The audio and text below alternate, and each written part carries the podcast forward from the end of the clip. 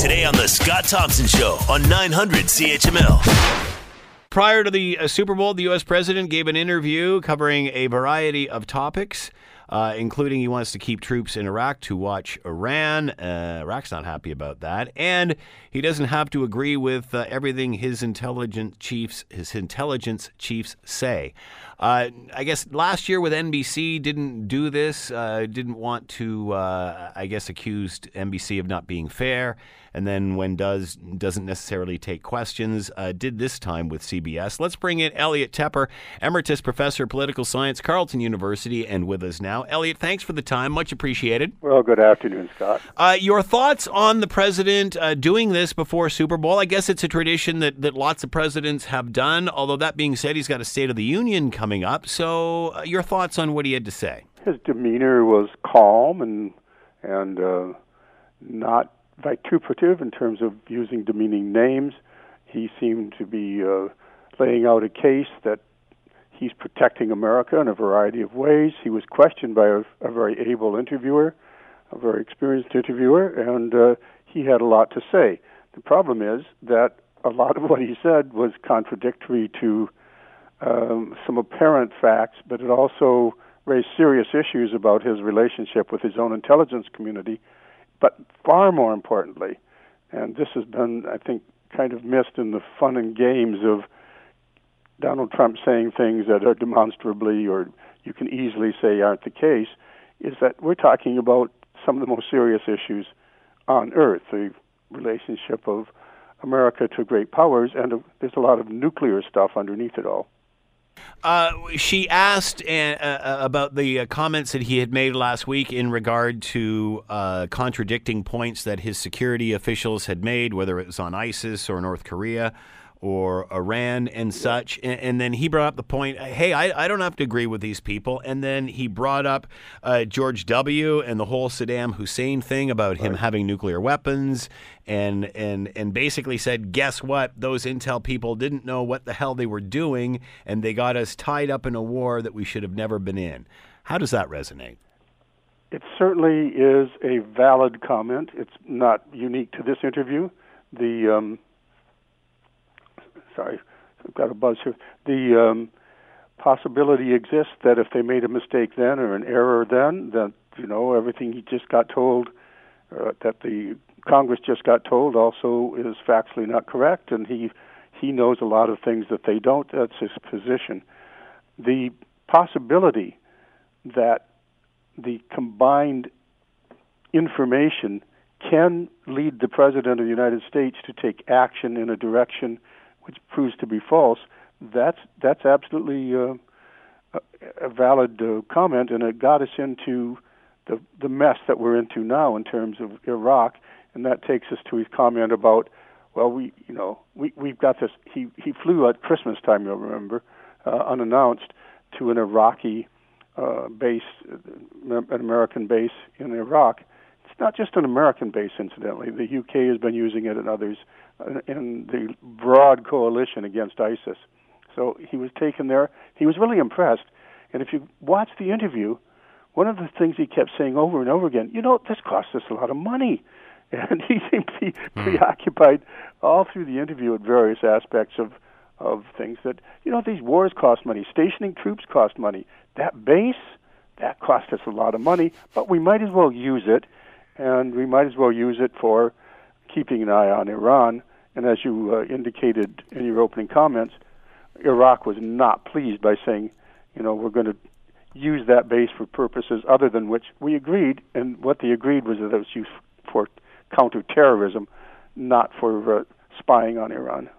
Uh, you the the example he gave of George uh, W. and, and right. Colin Powell and back those days, as you said, it's a valid point. But does that suffice? Does that suffice? Can you just keep saying that over and over again? I mean, do you ever believe anyone? Where does he get his info from to contradict theirs? Yes, and she pressed him on that a bit. She, as I said, a good interviewer.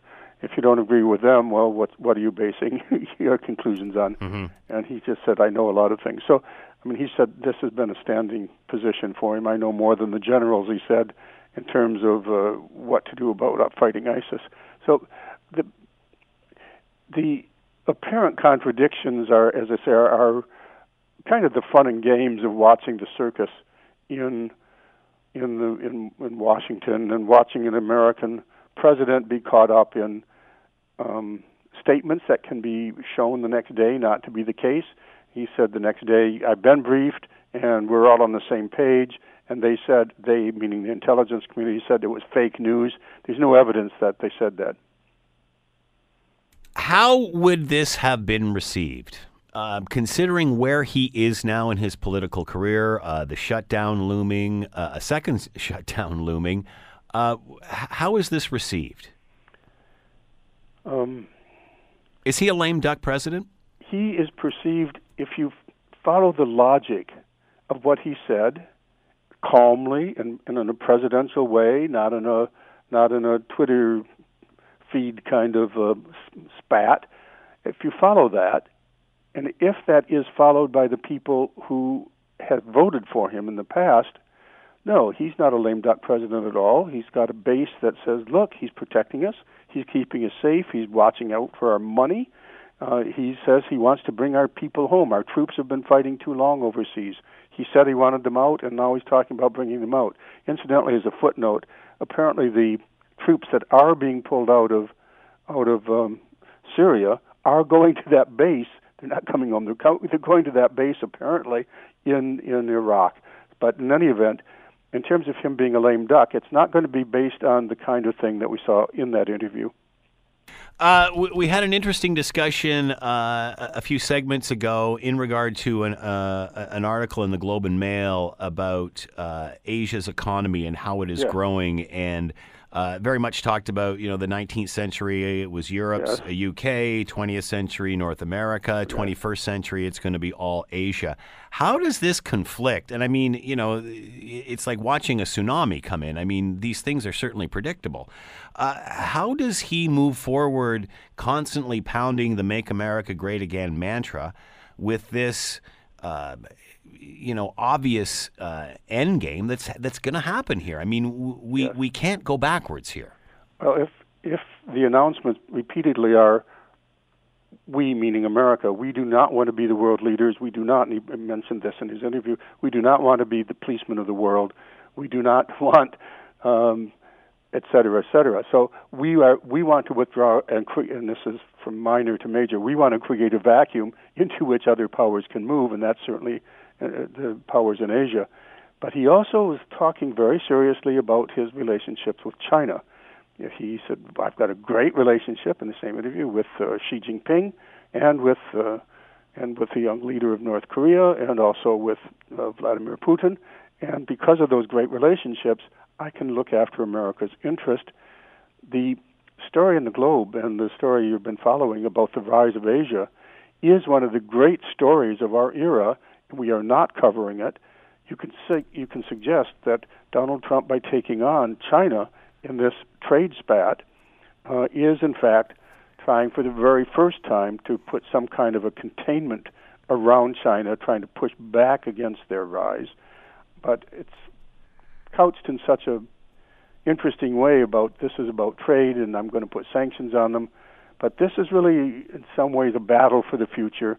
Uh, the technological prowess of of China, which indeed they, everybody else is saying they got it by stealing it, uh, but nevertheless they've got this uh, technological edge. So really, this is perhaps a battle for the future of China, uh, of the world. Uh, China's rise is what, and it's not just China. That story in the Globe. But, yeah, I mean it's all of Asia. Yes, and you know India's waiting its turn. Yeah. to make it stake its claim. Uh, they've been launching our satellites. I mean, they really they are an emerging power. So how is Donald Trump going to react when North America is playing second fiddle to Asia, and they are now the world power? Now well, they are now, uh, you know, the the uh, uh, the new world of today. In terms of aspirations, the first thing he did as president almost was to pull America out of the Trans-Pacific Partnership, which was this big trade deal, but it was primarily, and it was this. America announced this on their webpage on the T P P. This is a geopolitical act. If this is meant to give the states around the emerging China a trade opportunity, an alliance opportunity, uh, to band together with America's leader, under America's leadership, and he he canned that at, about his first act. That was a green light to, to China saying go, and it was a notice to all of the states in the region around China to say, well, we've just been thrown under the bus. We've been told to look after our own interest, mm-hmm. and America's not going to be there for us, so we had better start coming to terms with emerging China. That was extremely damaging, and Japan's su- successful resurrection uh, of that T P P, and Canada is now part of it, is kind of a, a retrograde, a, a, a downstream effort to recreate what was already potentially in place. So how America handles the rise of other powers, and that certainly includes China, is the biggest story of our era. After uh, Asian dominance, what does that leave for North America? What is their future? What becomes America's, North America's role once losing that that position? That includes us, of course. Yeah. Uh, I think the word dominance is premature. It's it's aspirational. Asia is certainly rising. I, I this happens to be my field, Scott. I gave many, many, many mm-hmm. speeches long ago saying, Asia's getting organized. Are we getting organized? Asia's on the rise. Get ready for it. Are we prepared to deal with an emerging Asia? Are we investing in the languages and in the knowledge of culture, and also, of course, uh, the economic side? So this is, I've been beating that drum for a long, long time. Asia is back. What are we going to do about it? It's not necessarily, you know, submerging us and making us a subordinate state, but there is reason to be concerned that Xi Jinping is increasingly seeing himself as uh, basically a Confucian emperor, not as a leader of an emerging state that requires a lot of care and guidance in how it handles itself. Uh, the, the, that's one of the stories of the last little while, is that China has changed internally how it is seeing right. itself, and the, re, the the role of the leader. He's now changed the constitution that they have, that he can be leader for life. This increasingly centralized and authoritarian tendencies of the leader himself is one of the stories. Back to what we were just talking about, uh, this press interview and uh, all that, one of the stories, again, underneath it that's so important is that he was talking about Iran, and he was talking about how he's he tore up this, this deal, mm-hmm. and the story in the news is that the intelligence chief has just said, actually, Iran is still keeping to the technical, to the technical uh, side of that treaty. That is, they are still not running to be a nuclear power. And I was, you know, ambivalent on that treaty from its signing. On the one hand, I thought it was great that an, a state that was clearly galloping toward becoming a nuclear power, and it's not an average state. It's it has, as they're now saying, malign intentions and influence, but there was nothing in that treaty about, you know, curbing those malign actions. Iran has just shipped something like thirty tons of yellow cake, that's that's uranium ore that they have mined internally, to Isfahan, to a plant that has been idle for nine years. Now, they're permitted to do that under this treaty because you can enrich that up to a certain level and stay within the treaty, but at the same time, that plant can then, if they so wish, if America says you're no longer, you, Iran, is no longer constrained by, by treaty obligations, and the inspectors can be kicked out, they can then use, uh, they have the beginnings of the, the dash toward a nuclear weapon. And I find that very concerning. Uh, in this change of world order that is coming over the course of this century, obviously when uh, America held that position, uh, democracy, relatively transparent, the fact that this next world order is still governed by the Communist Party of China. Now, there's still other countries within Asia that they're going to have to tend to as well. But how will that change the worldview moving forward, with instead of having what we know is, you know, a democracy as as we're, as a world power and and and superpower, as opposed to uh, you know, China, which does not have that? There's a lot of um, a lot of research and. Uh, conferences I go to, and that's, that's dealing with that precise issue. The, the idea that China is inevitably going to continue its current rise is drawn into question. That is, there are people who say this this is not inevitable that China, as we see it today, is going to just move from strength to strength to strength. They have a lot of, as they, in their old days, of the, the vocabulary they might have used, they have a lot of internal contradictions to their own rise to uh, to dominance. The, the internal stresses and strains in a system that is not democratic and can't handle them. There's no escape valves for for pressures. So just continuing to suppress them, uh, it's not inevitable that this will this state, particularly under a leader whose whose aspirations to be uh, uh, increasingly authoritarian, in a state which is, you know, the people there are all, they make the cell phones which connect them to the world. Uh, so the, the, all the students that come come back home are saying, wait, we're an emerging middle class, and we aren't. Why why do we have to put up with authoritarianism? So as long as this state, this is my own opinion, hmm. can deliver the goods, that is, as long as it continue to give the economic prosperity, and, and it's been a, you have to give them full credit. Millions of people have been lifted out of poverty. Yeah. And the technological prowess and all, they're, they're just, it's quite something to, to behold. But the day they can't deliver the goods as a as a authoritarian single-party state, with uh, a leader who says, I, I know best for everybody, the minute they can't deliver the goods, that system will come under great stress. And right now, there's some signs that, in fact, that system is faltering as they try to transition from being a uh, one kind of an economy to another kind of an economy. And meanwhile, the world is saying, oh, my God, look, suddenly we aren't... China's been the driver of global mm. economic growth, and now they're faltering. So it's a very complicated situation. There's also still Japan, who's number three economy in the world. Uh, they are democratic. There's South Korea. They have democracy. Taiwan has democracy.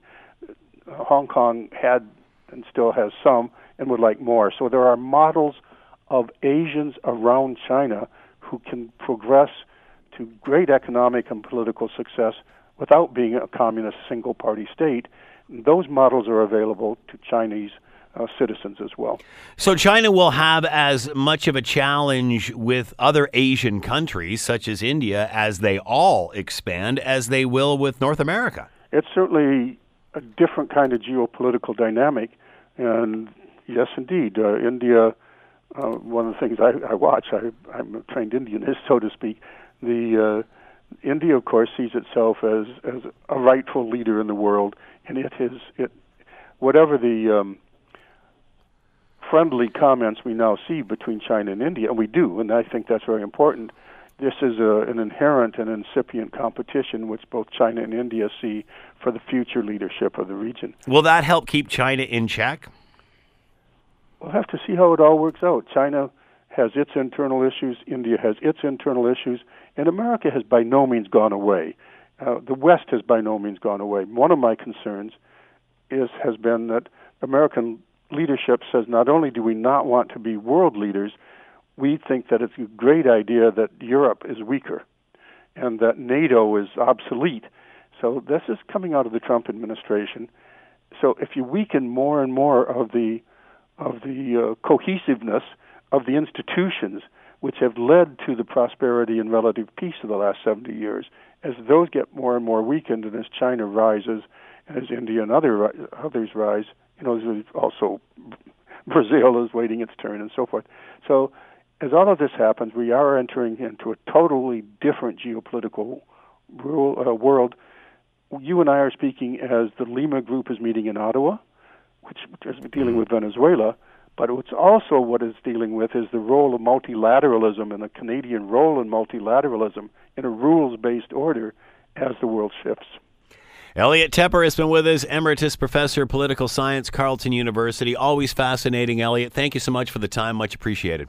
Anytime. The Scott Thompson Show, weekdays from noon to three on nine hundred C H M L.